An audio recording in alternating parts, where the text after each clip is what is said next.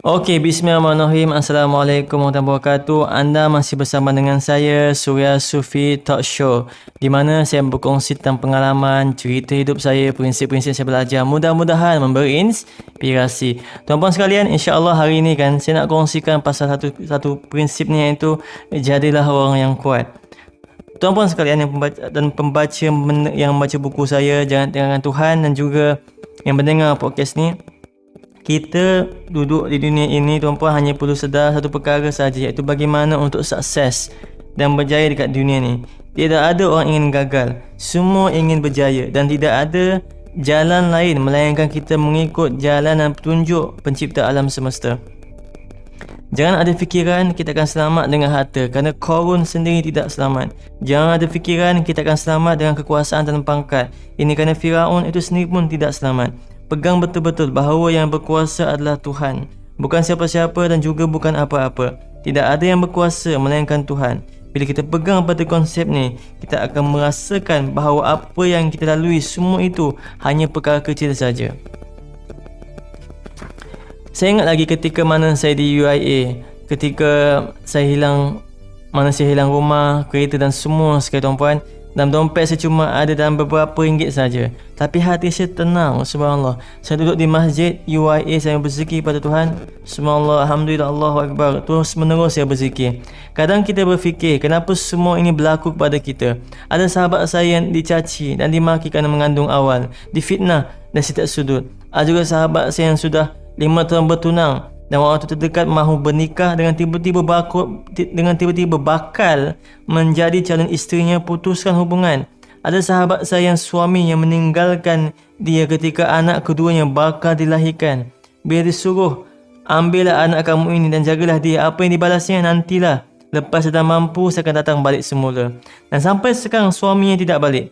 Tidak ada khabar dan tidak ada nafkah yang diberikan. Sahabat saya menjaga tiga orang anaknya sendiri jadi adakah betul hidup kita sekarang ini lebih susah berbanding kesusahan orang lain? Jika di Mesir, perjuangan tanpa henti. Jika bercerita soal Palestin memang takkan habis. Mereka berjuang dengan darah. Kita dekat sini anak-anak muda pun berjuang sambil main goyang dua jari TikTok bagai. Sambil terus menerus disibukkan dengan tangkap Pokemon. Berdasarkan kajian orang Amerika dan di barat sana tuan mereka sendiri pun tak suka menonton filem hantu. Tapi itulah kita ni, ini kerana mengikut ilmu psikologi, Terlalu banyak menonton filem hantu akan memberi pengaruh minda bawah sedar kita dan menjadikan sifat seseorang itu penakut dan lemah keyakinan diri.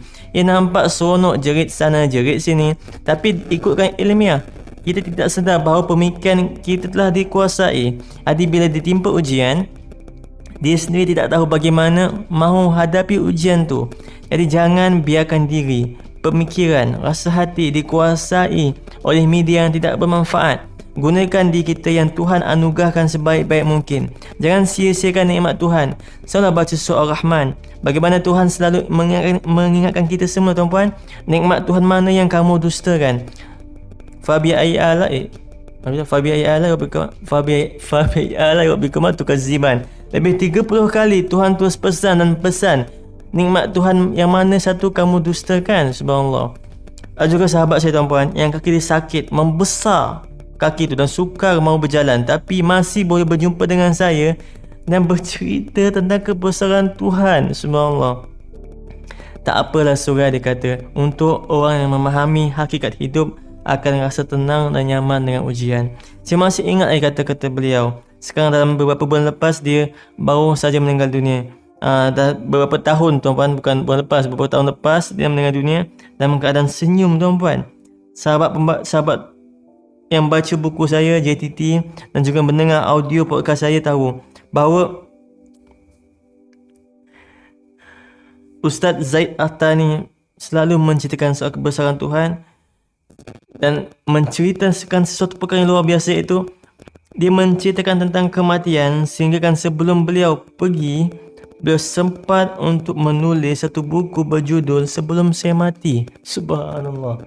Luar biasa dia kata ada so, so, kawan saya bernama Abi saya anggap dia macam ayah saya juga dia kata Surya sebelum Ustaz Zaid pergi sebenarnya Abi dapat ilham eh Abi dapat lihat sebenarnya Abi dapat lihat macam Ustaz Zaid mendapat tanda-tanda bahawa dia akan pergi Jadi dia sempat untuk mengarang buku sebelum dia pergi subhanallah.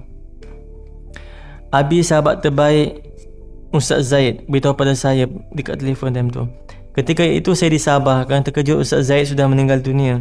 Sedangkan beliau adalah guru pertama saya dalam konsep membersihkan diri dan hati ataupun tasawuf.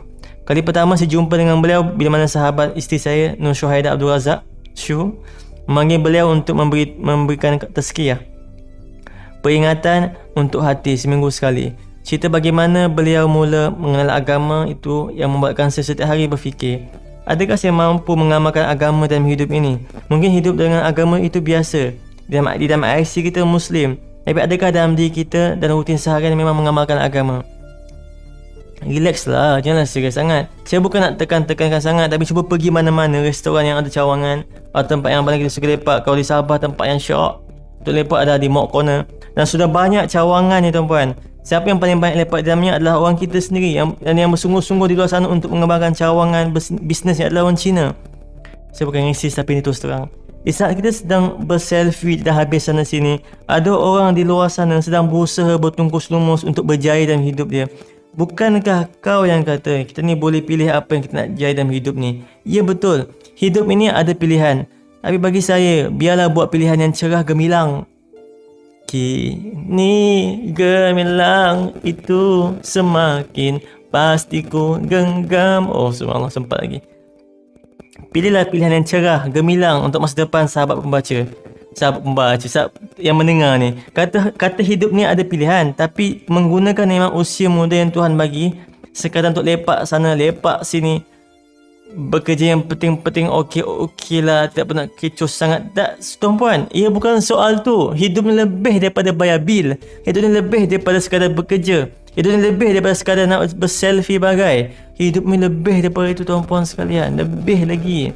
Di mana kita tahu potensi diri kita kita akan tahu bahawa banyaknya tanggungjawab kita belum settle lagi tuan puan dan tanpa kita sedar, semakin usia meningkat dewasa, mula kita pening macam nak bayar semua hutang dan kita terpaksa bekerja kan nak bayar hutang dan bukan bekerja untuk membina impian. Wahai sahabat tuan-puan sekalian yang muda, biar kita penat di hari muda supaya kita dapat memberi nilai di masa tua. Saya tak kata suruh bekerja setiap masa, tidak. Tapi pastikan kita tahu membezakan bila masa untuk kita berhibur dan bila masa untuk kita bersungguh-sungguh mengejar impian. Kenapa mengikut statistik ramai yang bercerai adalah orang Muslim itu sendiri, kita sendiri. Terima je hakikatnya. Ini kerana ramai tidak mengamalkan agama dari zaman muda lagi. Saya pernah jumpa seorang uh, anti India ni dengan dengan suami dia, dah tua lah. Tapi masih memegang tangan bersama ketika berjalan. Subhanallah. Saya tanya, anti apa rahsia anti? Saya terus serang lah. Uncle tak pernah marah anti. Sebab itu anti sayang dekat angka sampai sekarang Subhanallah. Itu yang saya harapkan Betapa indahnya Islam Dan cantiknya Islam Tapi orang kita sendiri Tak mempamerkan keindahan itu. Bukankah rugi? Rasulullah SAW Usia mudanya adalah jauh lebih matang Berbanding usia muda kita hari ini.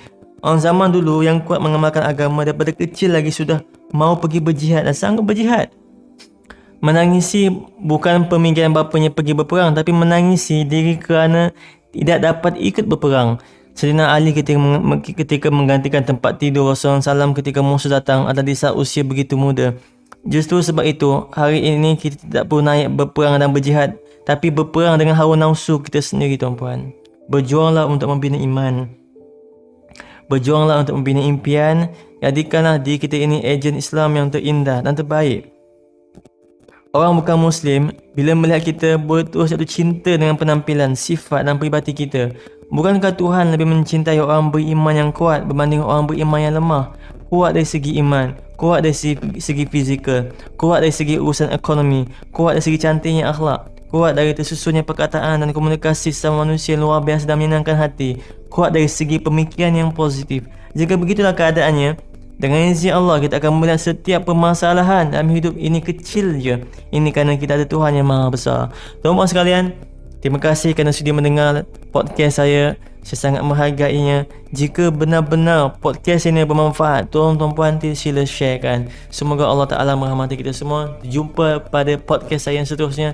Surah Sufi Talk Show. Assalamualaikum warahmatullahi wabarakatuh. Peace ya.